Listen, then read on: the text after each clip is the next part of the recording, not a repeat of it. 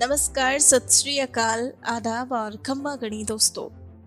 सुनाओ अपनी कहानी, बनाओ अपनी पहचान की इस मुहिम में आज हम मिलेंगे हिना शर्मा से और जानेंगे इनकी खूबसूरत जीवन यात्रा के बारे में। जी हाँ दोस्तों, इससे पहले कि हम इनसे मुलाकात करें, आइए इनके इस सफ़र से जुड़ी कुछ खास बातें कर लें। आपको बता दें, ये मूल रूप से मुंबई शहर की रहने वाली है और वर्तमान में झीलों के शहर उदयपुर में निवास कर रही है।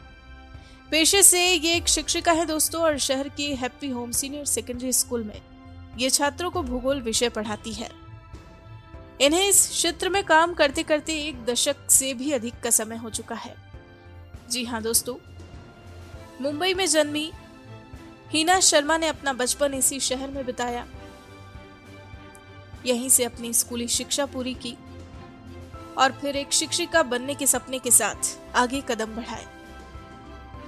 जी हाँ दोस्तों बीएड की डिग्री लेने के बाद इन्होंने बतौर शिक्षिका अपने सफ़र की शुरुआत उदयपुर शहर से की।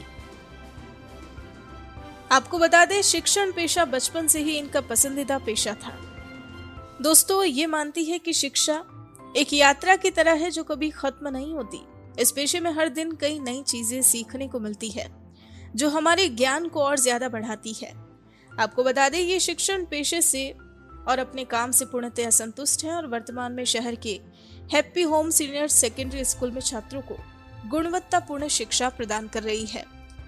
दोस्तों, इनके इस पेशे से और इनकी ज़िंदगी से जुड़ी ऐसी कई दिलचस्प बातों के बारे में जानने के लिए आइए, अब हम सीधा मुलाकात करते हैं इनसे और सुनते हैं पूरी कहानी सिर्फ़ और सिर्फ़ इनकी अपनी जुबानी।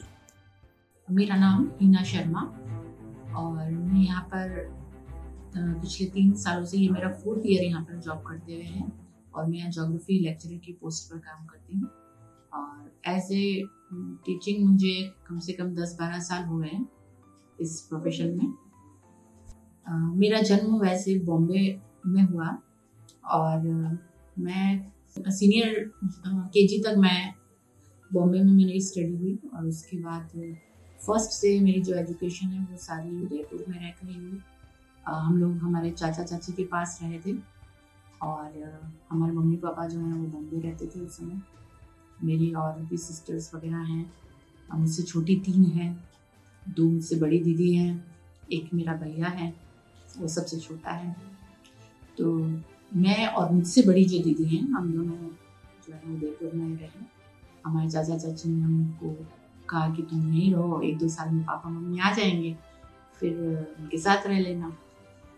बस तब से एजुकेशन वगैरह सब हमारी हुई और चाचा चाची की और बच्चों के साथ कजिन सिस्टर्स वगैरह जो हैं सबके साथ बड़े हुए वो मस्ती करते थे पूरा आउटडोर गेम्स वगैरह सब चीज़ें आजकल के बच्चे कुछ नहीं करते, सिर्फ़ मोबाइल टीचिंग को चुनने का वैस सबसे मेन कारण ये है कि एक तो कहा जाता है कि एजुकेशन जो है वो कभी ख़त्म होती नहीं है। हमेशा कहीं ना कहीं किसी किसी से कुछ सीखने को मिलता ही है। और टीचिंग इसलिए भी छोटे थे तब से भी इंटरेस्ट था कि हाँ टीचर टीचर खेल रहे हैं और उसी में अपन आगे जाकर भी टीचर बनेंगे और वो एक था। और अभी जब हम टीचिंग में हैं तो अच्छा लगता है बच्चों के साथ समय बिताना। उनके साथ बा, कभी बात भी करते हैं कुछ बच्चे अपन उनसे अपन को बहुत कुछ सीखने को मिलता है। बच्चे कुछ अपने हमसे भी कुछ ना कुछ सीख रहे हैं और उनके ऊपर जो अपना प्रभाव पड़ता है और जब वो सक्सेस होते हैं आगे जा कर के तो इंटरनली अपन को खुशी मिलती है। और सबसे बड़ी चीज़ जितनी भी टेंशन वगैरह लाइफ की होती है बच्चों के साथ रह करके कुछ समय के लिए सही वो सब चीज़ें भूल जाती एज ए प्रोफेशन मुझे टीचिंग चुनने में तो कोई दिक्कत नहीं आई। लेकिन यह है कि आ, आगे बढ़ने के रास्ते कई जगह पर अटके भी हैं। कई बार सफलता मिलते मिलते एक कदम रुक गई। मैंने एम एड एंट्रेंस क्लियर किया और उस समय कॉलेज मुझे बाहर का अलॉट हुआ था और मेरा बच्चा उस समय बहुत छोटा था। तो मुझे वो चांस उस वजह से छोड़ना पड़ा। मैंने हालाँकि आगे बोला था उनको कि मुझे आप जयपुर का ही कोई कॉलेज दे दीजिए, मैं वहाँ से कर लूँगी। लेकिन वो पॉसिबल नहीं हो पाया और मुझे वो चांस छोड़ना पड़ा। इसी तरह फिर मैंने फ़र्स्ट ग्रेड भी क्लियर किया। रिटर्न क्लियर करने के बाद इंटरव्यू तक गई।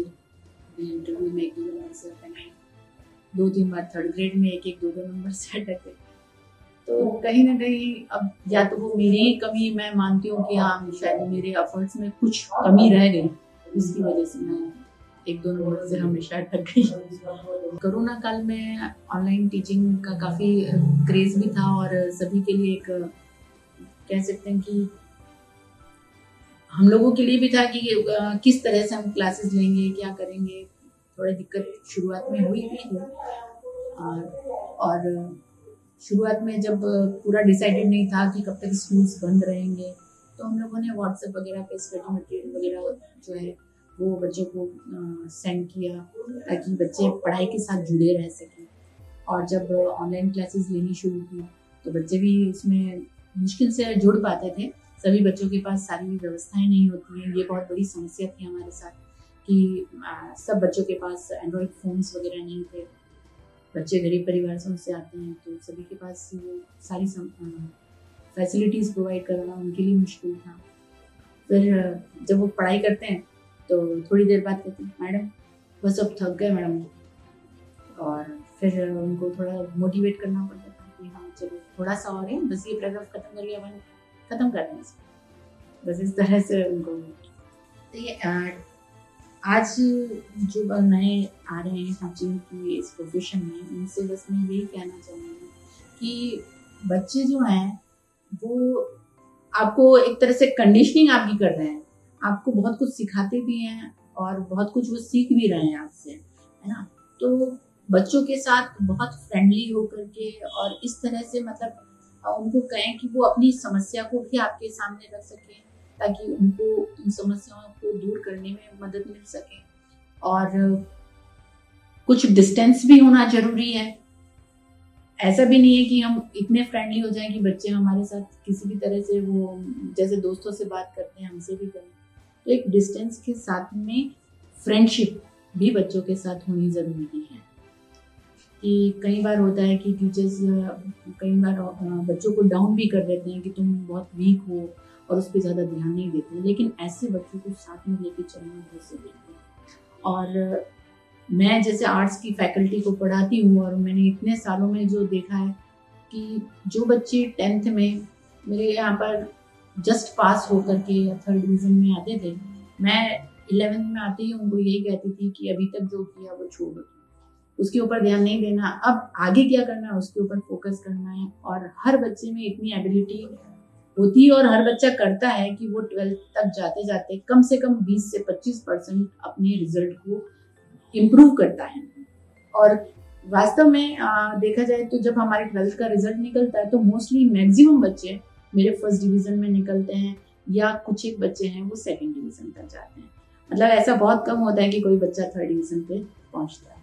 देखिए हर जगह जब हम काम करते हैं तो हर व्यक्ति हमारे लिए एक जिससे भी हम कांटेक्ट में आते हैं वो हमारे लिए कहीं ना कहीं कुछ ना कुछ इंस्पायरिंग कोई ना कोई चीज़ हमारे लिए छोड़ता ही नहीं हमारे लिए कोई नई चीज़ सीखने के लिए मिल जाती है।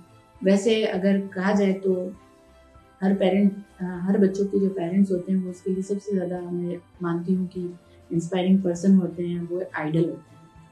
और हमारी लाइफ में भी हमारे पेरेंट्स जो हैं वो हमारे लिए आइडल हैं। उन उनको जिस तरह से हमने देखा बड़े हो, आ, बड़े होते समय कि किस तरह से उन्होंने अपनी लाइफ में स्ट्रगल किया कैसे हम लोगों के प्रति अपने कर्तव्यों को पूरा किया जिम्मेदारियों को पूरा किया। तो वो सारी चीज़ें हमें इन सब समस्याओं से और जो भी हमारे जीवन में स्ट्रगल है उनसे उनसे कह सकते हैं कि बाहर निकलने के लिए हमें प्रेरणा देती हैं। बाकी आ, हर जगह चाहे आप शादी करके ससुराल जाते हैं तो ससुराल में भी आपके इन लॉज वगैरह सभी आपको आगे बढ़ने में सहयोग देते हैं तो वो भी इंस्पिरेशन है हमारे लिए। आज कई बार जब मैं डाउन हो जाती हूँ तो मेरी मदर इन लॉ मुझे बहुत मोटिवेट करती हैं कि नहीं, निकल जाएगा समय थोड़ा बहुत, जैसे भी है। प्रयास करो, बस। अगर मुझे वापस अपनी ज़िंदगी रिवर्स में जीने को मिले तो मैं सबसे पहले तो मैं बचपन में पहुँचना चाहूँगी। बचपन ही सबसे कह सकते हैं कि ऐसा समय होता है जहाँ आप पूरी तरह एंजॉय करते हैं आपके जीवन में कोई टेंशन नहीं होती है आप जो चाहो आपको मिल जाता है है ना? और खेलो कूदो मस्त रहो तो कोई टेंशन वाली चीज़ नहीं होती है। और रही बात जो आ, हमें लगता है कि हमें जो हमारी वर्तमान लाइफ स्टाइल में जो कुछ कमी रह गई हो उन कमियों को हम दूर करते हैं। एक सिद्धांत जो मेरे पापा से मैंने सीखा, वो है नेकी कर और दरिया में डाल। आप किसी के लिए कुछ करते हो, भूल जाओ, उसे आपको रिटर्न नहीं चाहिए। और ये इस बात को मैं मानती हूँ कि बहुत एक तो बहुत ज़्यादा किसी से अपेक्षा नहीं होती। अपेक्षाएँ जो होती हैं, वो दुखदाई होती हैं। आप ज़्यादा अपेक्षा रख लेते हैं किसी जगह से तो और वो पूरी नहीं हो तो आप दुखी होंगे। एक तो मैं बहुत ज़्यादा अपेक्षाएँ नहीं रखती। और यह है कि ज़िंदगी में बस एक ही चाह है कि किसी के हाथ ना फैलाना पड़े और जीवन में बस मैं यही चाहती हूँ कि मुझे किसी के आगे हाथ फैलाना ना पड़े। अपनी मेहनत का जितना मुझे मिल रहा है, उसको मैं बढ़ाने की कोशिश कर सकती हूँ। लेकिन किस यह है कि दूसरे की मदद के लायक बन सके, बस यही एक जो है, चाहती हूँ कि जीवन में किसी के आगे भगवान न करे, किसी के आगे हाथ फैलाना पड़े मदद नहीं लेनी पड़े मुझे किसी खाली समय में मुझे परिवार के लोगों के साथ मिलना अपने भाई बहनों के साथ, अपनी जो भी फैमिली मेंबर्स हैं, उनके साथ मिलना जुलना अच्छा लगता है। उनसे बातचीत करना, हँसी मज़ाक में समय गुजारना अच्छा लगता है। या ट्रैवल करना म्यूज़िक सुनना, ये पसंद है। मैंने कहीं, पता नहीं कहाँ यूट्यूब पे या कहीं शायद सुना था उसकी लाइनें मुझे बहुत पसंद है गाने की। जो इस तरह की है। मुझे इस दुनिया में लाए, मुझे बोलना, चलना सिखाया है माता पिता तुम्हें बंधन मुझे इस दुनिया में लाए। मैं सर उठाकर मैं जी पाऊँ, इस लायक तुमने किया है। मेरी ये वीडियो वर्क मॉक पर देखने के लिए आपका बहुत बहुत धन्यवाद। दोस्तों, आपको अगर हमारी कहानी पसंद आई हो तो आप हमें पॉडकास्ट पर ज़रूर फॉलो करें लाइक करें और तुरंत ही सब्सक्राइब करें। और अगर आप हमसे जुड़ना चाहते हैं और अपनी कहानी को भी बयां करना चाहते हैं तो हमारा मेल आईडी है support at the rate W O R K M O B workmob dot com नमस्कार।